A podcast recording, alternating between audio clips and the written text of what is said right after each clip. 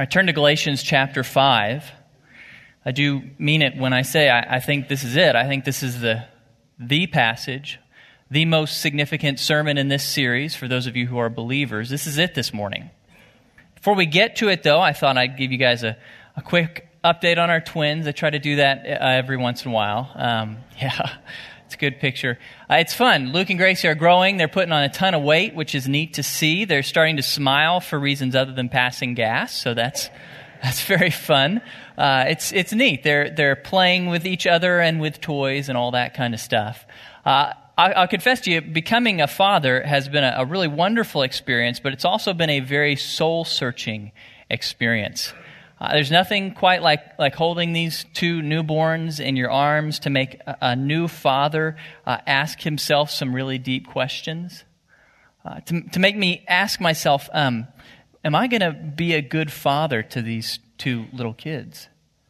Do I have what it takes to emulate the life of Christ to them? Do I have what it takes to live up to the incredible responsibility that these two kids are?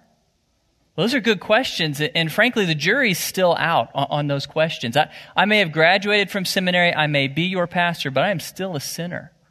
I, I've looked at my life in depth over the last few weeks, I've had a lot of time holding babies at 2 a.m. to reflect on my life and to realize that I see this principle at work in my life, that, that I, I know what I ought to do as a follower of Christ. I know what I ought to do as a son of God and as a father. I know how I ought to behave. But so often, I don't do what I know I should.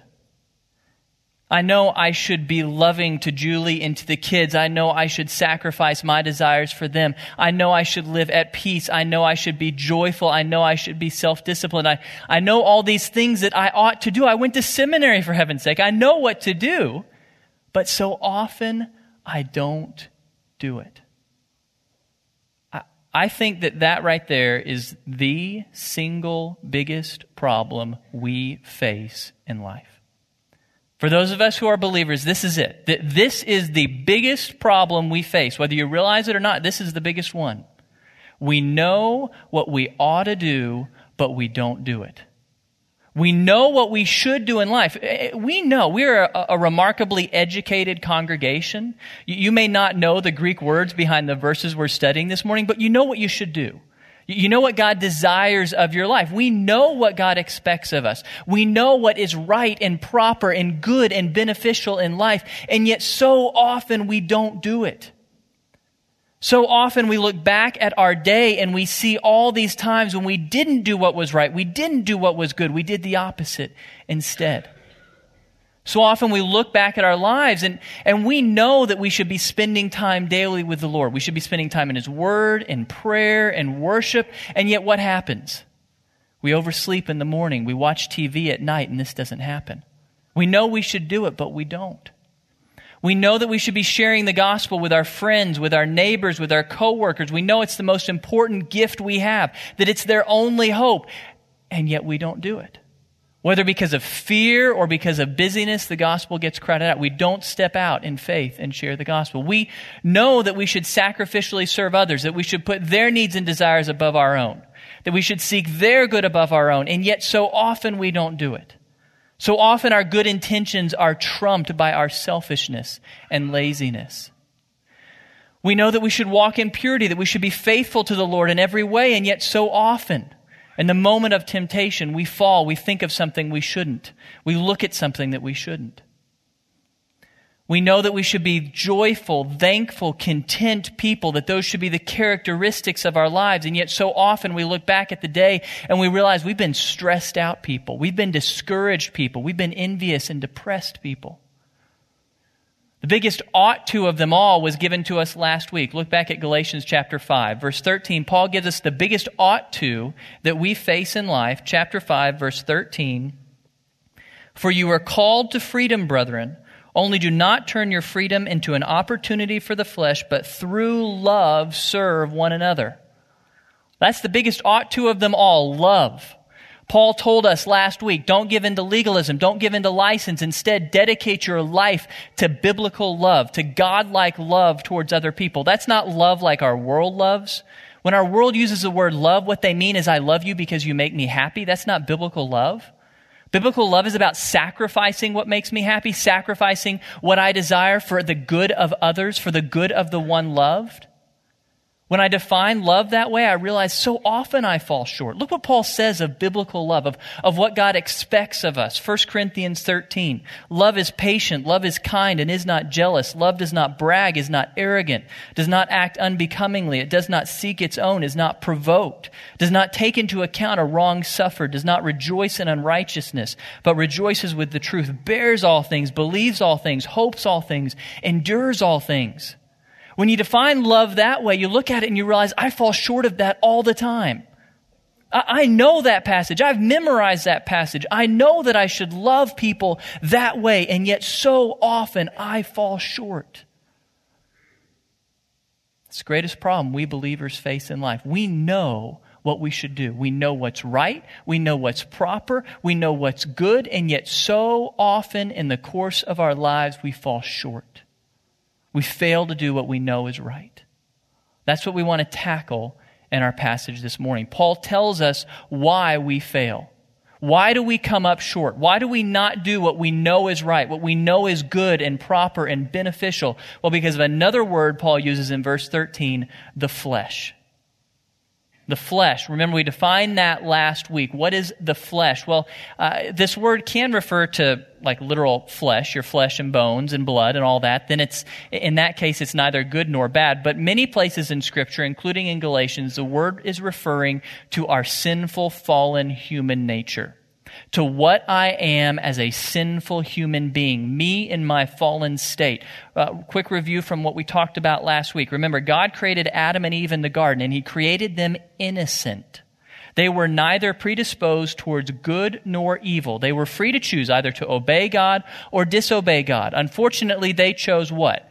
Disobedience. When they did, when they ate of the tree of the knowledge of, of good and evil, what happened? Well, human nature became corrupted with sin. Sin entered into human nature. Human nature became shot through with sin. And Adam and Eve passed that corruption on to all of their children. For that reason, we are not born innocent.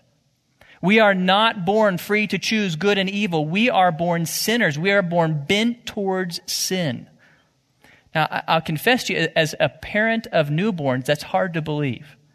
I, I, look at my children and they are beautiful and they are precious.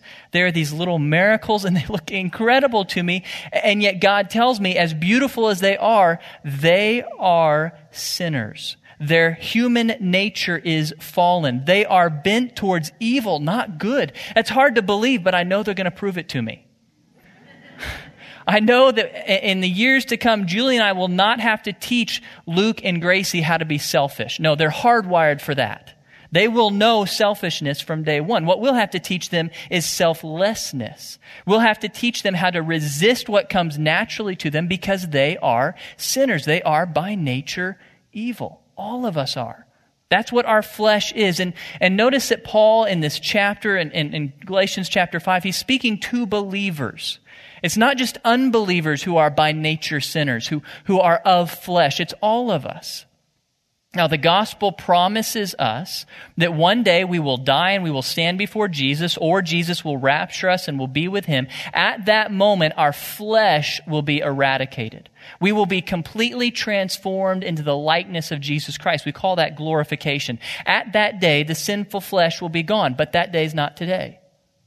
In the meantime, believers and unbelievers alike are in the flesh. Our basic human nature is fallen. It is bent towards sin.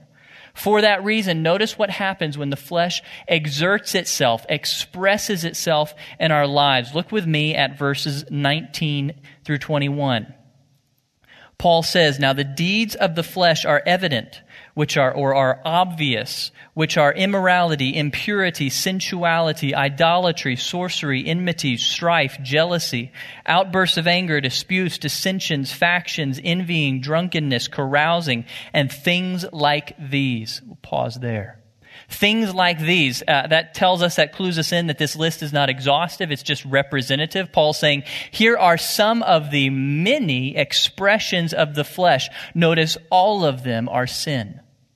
all of them are evil. Paul's point is when you live in the way that comes naturally to you, when you live as a normal human being, the result is always sin. Now, what's interesting to me, look at that list. You have some sins on there, like strife and dissensions, that we usually put in the category of legalism the lifestyle of legalism, where I create rules that I govern myself and judge you, who is in, who is out, who's right in God's eyes. Legalism leads to sin. But notice others of these sins, sexual immorality, drunkenness, they are characterized by what we call license, a lifestyle that throws out the rules and does whatever comes naturally to me. Point is, whether you choose legalism or license, the result is the same sin because both of them are living out of the flesh. You are doing what comes naturally to you as a human being. You are living as a natural, sinful human being, and the result is always the same sin. The flesh always leads us unavoidably to sin. That's a point that Paul laments in a parallel passage, Romans chapter 7. Paul says in verses 18 and 19, For I know that nothing good dwells in me, that is in my flesh. For I have the desire to do what is right, but not the ability to carry it out. For I do not do the good that I want, but the evil that I do not want is what I keep on doing. Paul tells us a few key things about the flesh here. Number one, the flesh is wholly evil. There's nothing good within us. Me as I am by nature, Blake Jennings, I have nothing good in me. I am wholly bent towards evil. There is not a single kernel of goodness within me. For that reason, Paul's helping us understand the flesh can't be improved. There's not some little bit of good that's part of Blake, that's, that's in Blake that I just need to express, that I need to grow, that I need to enlarge. There's nothing good in the flesh. It can't be improved. And finally, notice that Paul says the flesh can't be beat. You cannot overcome the leadings of your flesh. If it's you against the flesh, the flesh will win every time because the flesh is you. You are of flesh a seminary professor I had put it great. He said, The flesh is the traitor inside the gates.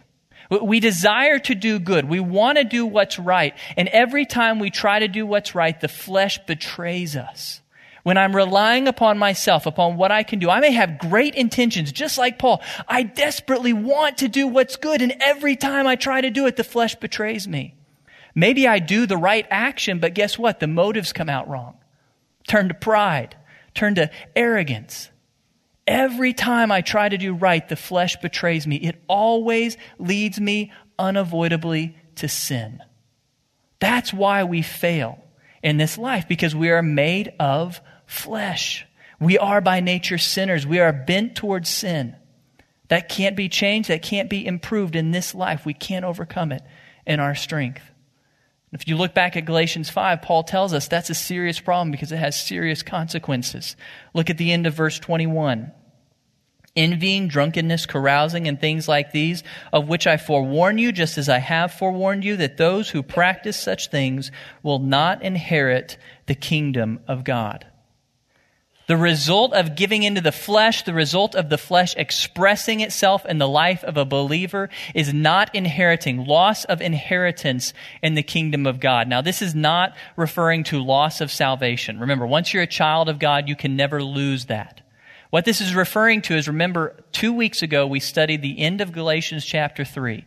And Paul said that through faith we have all become sons of God and heirs of the covenant promises.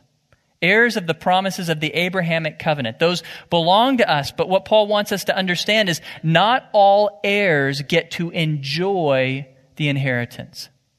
Only those heirs who obey God. If we disobey God, if we express sin in our lives, we forfeit the inheritance that belongs to us. Jesus says it more plainly in the book of Revelation. These are the words of Jesus. He says, He who overcomes and he who keeps my deeds until the end, to him I will give authority over the nations. Part of the inheritance that belongs to you as a son of God is the authority to rule over the world in the coming kingdom of Jesus Christ. You will get the opportunity to rule alongside Jesus Christ over the earth, but that is only available to believers who do what? Keep my deeds until the end. Who persevere in good works, who persevere in obedience to God. Those who don't forfeit this opportunity. That, that's bad news for us because I am of flesh. My flesh constantly leads me away from this. My flesh never wants to keep Christ's deeds. My flesh is always leading me towards sin because I'm a sinner, because I'm bent towards sin. Paul wants us to understand how desperate our situation is. Even as believers, those who've been justified, who are sons of God, we are in desperate shape. We cannot overcome the tendencies of our flesh, the bent of our flesh towards sin, and as a result, when our flesh expresses itself, all we do is sin. We may know what to do. We may know what's right. We may know what's good. We may really want to do it, but we can't because we're of flesh. Our flesh betrays us and leads us unavoidably always to sin. It's really bad news. So, what hope do we have? You, you can't obey God. You, you cannot obey God in your strength. So, what hope do you have? Look back at Galatians chapter 5, starting in verse 16. But I say, walk by the Spirit, and you will not carry out the desire of the flesh. For the flesh sets its desire against the spirit, and the spirit against the flesh. For these are in opposition to one another, so that you may not do the things that you please. But if you are led by the spirit, you are not under the law. Paul wants us to understand in this passage there is only one solution to our problem. There's only one way, only one hope that we have in life for obeying God, for doing what we know is right, what we know is beneficial. That one hope is the Holy Spirit. We can't do what we know is good. We can't obey God. We need help from outside of ourselves, and that help comes through the Holy Spirit. He is the solution to our problem. The Holy Spirit comes upon us and He empowers us and strengthens us so that we can obey. Paul goes further down the passage, starting in verse 22. He helps us understand how the Holy Spirit is giving us victory. Look with me, starting in verse 22.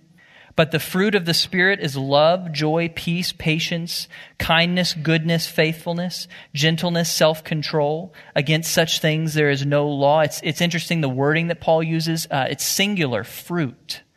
Uh, fruit, you, you could translate it harvest.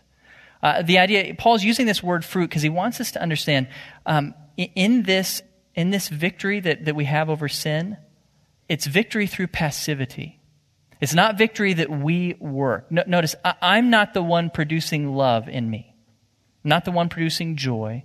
I'm not the one producing peace. Who is producing it? The Holy Spirit. All of these things are, are His fruit. They're His harvest in my life. As He works in my life, these are the results. And notice which one is first. It's really significant where Paul starts. Love. Love was the problem of verse 13. The way that we're called to live this life is by expressing God-like love to everyone we meet. We can't do it. That love is too great for us. Love is outside my range of options. I don't have the ability in and of myself to love you like I should, but I have good news. The Holy Spirit can love you like I should, and He can love you through me. The Holy Spirit can produce God-like love through me for the benefit of others. The Holy Spirit is stronger than my flesh. The Holy Spirit can overcome my flesh and produce the righteous fruit in my life that God desires. He, he is the solution to the problem. Eh, remember, Galatians was written to a group of people who were struggling. They were believers um, who, who had been walking faithfully with the Lord, but then these false teachers came in their midst. And they told them, if you really want to grow in maturity, if you want to honor the Lord, if you want to obey the Lord, the way you do it is through the law. You keep a list of rules and regulations. Well, Paul has spent the whole book of Galatians telling us that rules and regulations won't do it. The law cannot solve your problem. If we would have ended the book at verse 15 where we left off last week, it'd be bad news because all we knew is what not to do. You can't obey, you can't grow through the law. But he doesn't end there. He moves on and he gives us finally the solution, the secret to life. Do you want to know the secret to life? It's the Holy Spirit in you. You obey the Lord, you grow in your Christian walk through the Holy Spirit in you. Now, we want to notice a couple things, though. Paul tells us that uh, the Holy Spirit works in a particular way another parallel passage. The Holy Spirit, as He works in our lives, He's not interested in just our actions. He's also interested in our motives. I think the list of the fruit is very interesting that, that Paul gives us. It includes actions like love and kindness towards others, but it also includes motives and attitudes, things like peace and joy.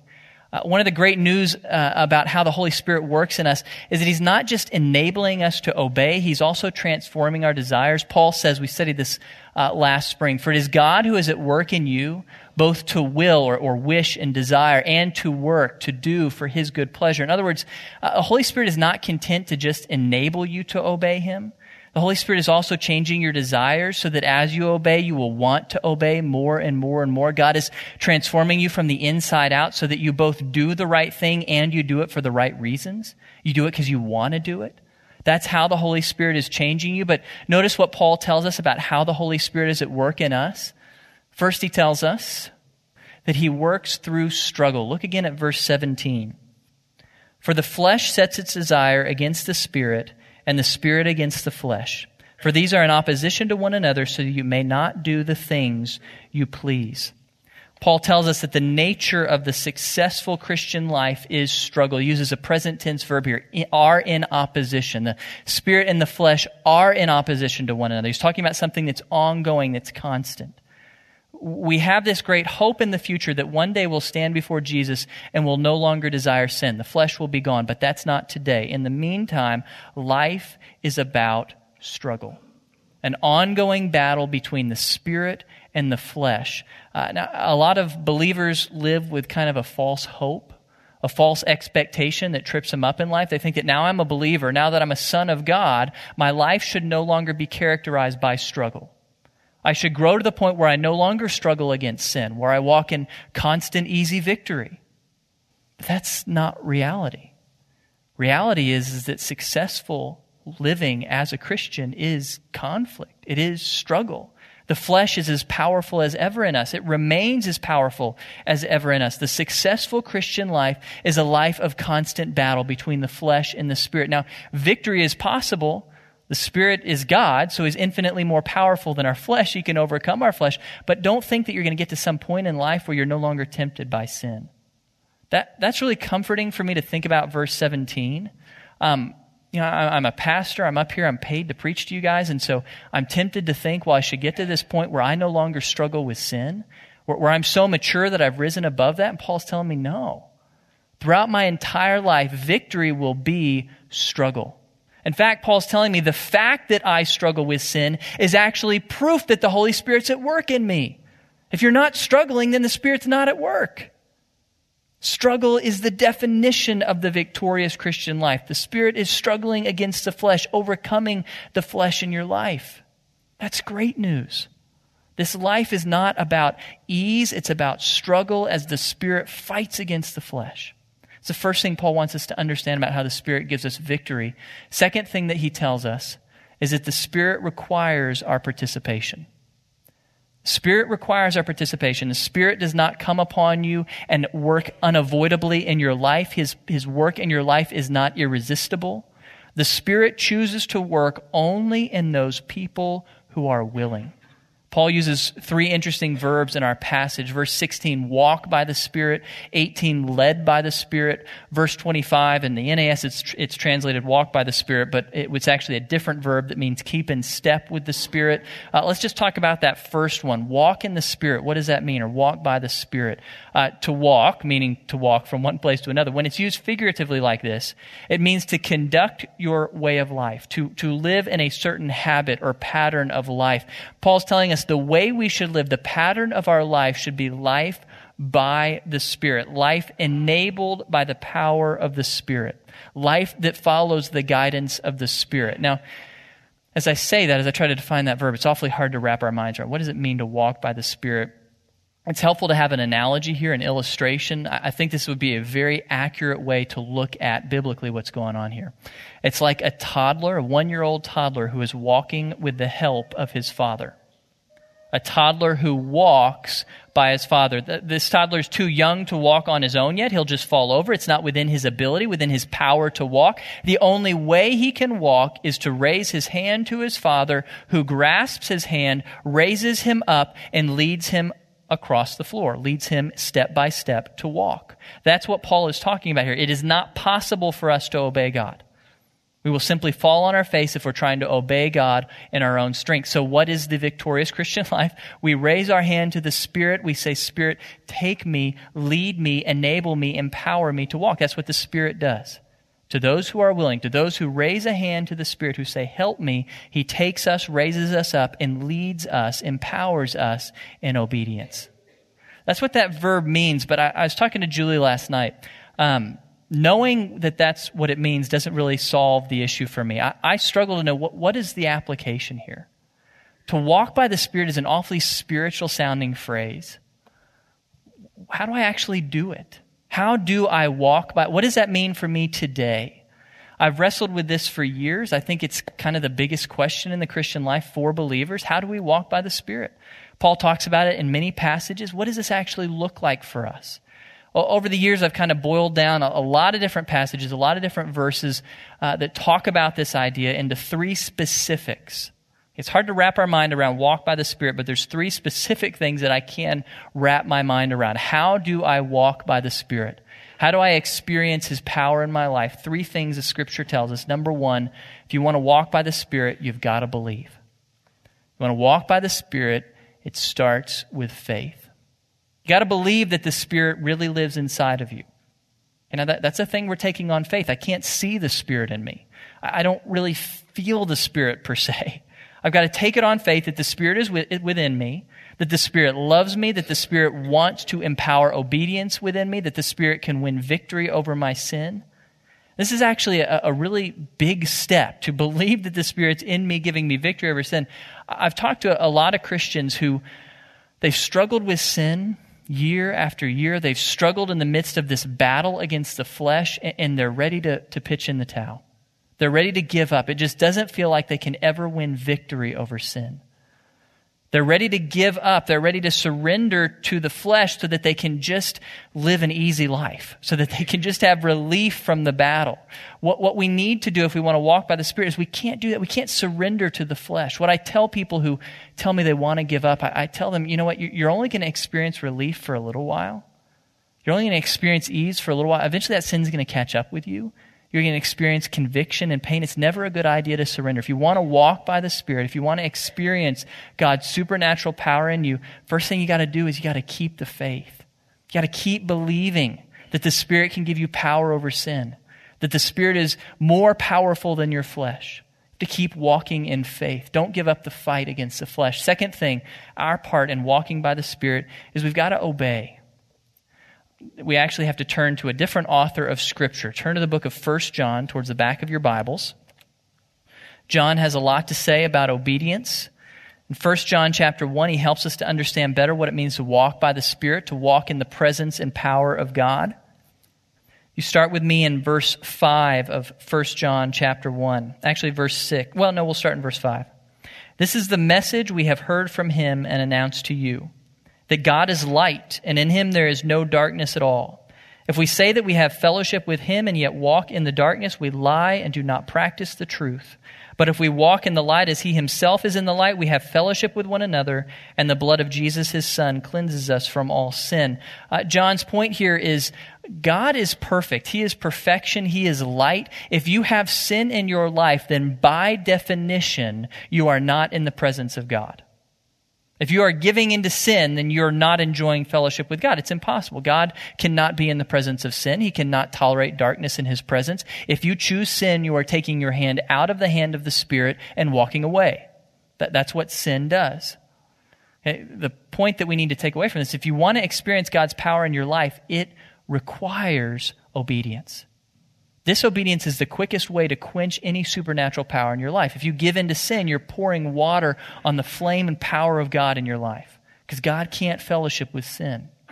Now, fortunately, John goes on and he gives us a solution if we have sin, which all of us have. All of us struggle with sin. What should we do when we struggle with sin so that we can again experience the power of God in our life? Verse 9 if we confess our sins, he is faithful and righteous to forgive us our sins and to cleanse us from all unrighteousness. Fortunately, when we sin, we can be restored to the presence and power of God through confession. Just agree with God that you have sinned, that your sin is serious, that you want to turn from your sin. Fortunately, confession fixes the problem of disobedience. But what we need to realize if you want to experience God's power in your life, you, you can't give in to sin. Uh, this is a significant thing to think about. A lot of believers uh, live under the lie that they can manage sin in their lives. That, okay, they, they can have this, they, they can't have really outrageous sins, but a little bit of sin is no big deal. It's okay. A little bit of sin really can't be avoided. That's, that's a lie that's devastating in its consequence. If you give in to any sin, if you allow any sin to exist in your life, to dwell in your life, it destroys the power of God in you. It quenches the power of the Spirit because God is light. In Him is no darkness. He cannot share fellowship with sin. So you got to obey. If you want to experience His power in your life, you've got to obey. Third, you've got to prioritize. If you want to walk with the Spirit, if you want the Spirit to guide you and lead you, empower you, then you've got to spend time with Him. It's just kind of a, a, fact of life. If you want to enjoy the Spirit's work in your life, you have to spend time with the Spirit. Unfortunately, we live very busy lives. For many of us, we tend to crowd out the power of God, the presence of God in our lives. We just don't spend enough time with Him. Now, this is where the spiritual disciplines come into life. It's a lot of things that the Bible tells us that we should do. We should pray. We should read Scripture. We should study the Bible. We should memorize it. We should worship. We should fast. We should be silent and still. We should do all these things not because these things make us holy, because they make us righteous. We should do them because they make us available to the Holy Spirit. That's the idea of the spiritual disciplines. I spend time reading the Bible and praying and worshiping God, not because it makes me a better person, not because it earns points with God, but because it puts me at the disposal, at the availability of the Holy Spirit to invade my life and transform me. If, if you're not carving time out of your life to spend with God, you're not going to grow. You're not going to have victory over sin. You've got to prioritize your time with God through His Spirit if you want to experience power in your life. So for me, uh, when, when, when somebody asks me, how do I make life work? What is life all about for me? How am I living my life? This is really what it boils down to those three big ideas. For me, success is walking by the Spirit. And I do that through practicing faith, through practicing obedience, and through prioritizing my time with the Lord by practicing the spiritual disciplines. That's life. It's, it's really my model of, of, of Christian maturity, of the spiritual life. It all boils down to that. And, and I, I want to leave that for you on, on the screen as we pray and close because I, I, want you this week to meditate on this list some, to think about where are, are you falling short on this list. I think for a lot of us during the holiday season, it's particularly the last one. We're just not carving out enough time to be with the Lord. We're so distracted. We're so busy. The, the sad news is if you're not carving out time with the Lord, you will fall into sin. There's, there's no way around that you're not spending time with the Lord, then you're not enjoying the power of the Spirit in your life. If you're not enjoying the power of the Spirit in your life, then you will yield to the flesh. If you yield to the flesh, the result will be sin. It's that simple. Gotta carve time out to be with the Lord. So, this holiday season for you and for your family, spend time with the Lord. That's how we walk in victory over sin. Let, let me close this in prayer, and then I have one announcement for you guys after I pray. Lord God, we do thank you that you've filled us with your Spirit. We thank you that you have given us the greatest gift of all, you living in us through the power of your Spirit. Lord, we pray that during this holiday season, as we're busy and distracted, Lord, we pray that you would uh, come upon us and draw us close to you and give us victory over sin. We pray that we would spend time with you.